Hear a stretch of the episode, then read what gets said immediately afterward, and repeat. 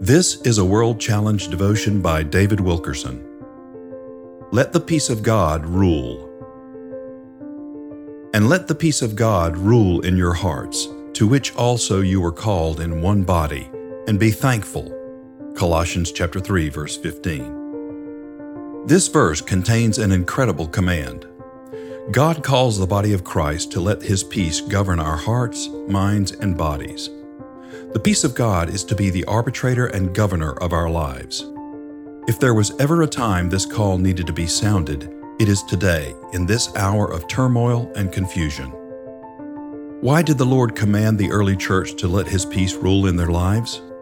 Because He knew what was coming, and He wanted to prepare them. In just a few years, incredible turmoil would come upon them.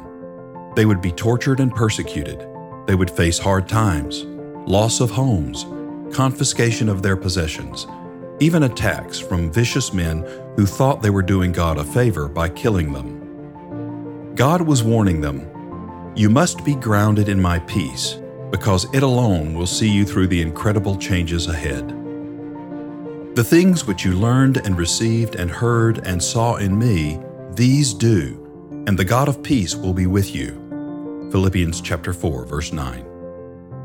Today, there is a false sense of peace sweeping through many churches. It is the peace of sin blinded Christians.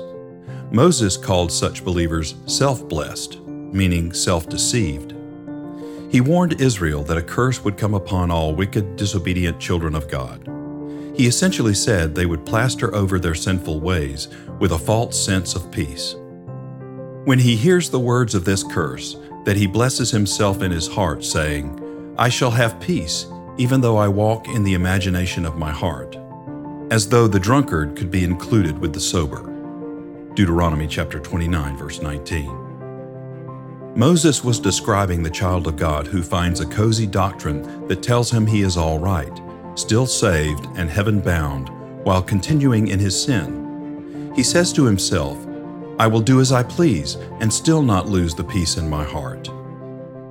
No matter what happens to the nations of the world, no power in hell can rob you of the peace of God which Jesus Christ implants in your soul. God will have his people governed by peace. Let the peace of God rule in your hearts. Colossians chapter 3, verse 15. World Challenge: Transforming lives through the message and mission of Jesus Christ. Visit us online at worldchallenge.org.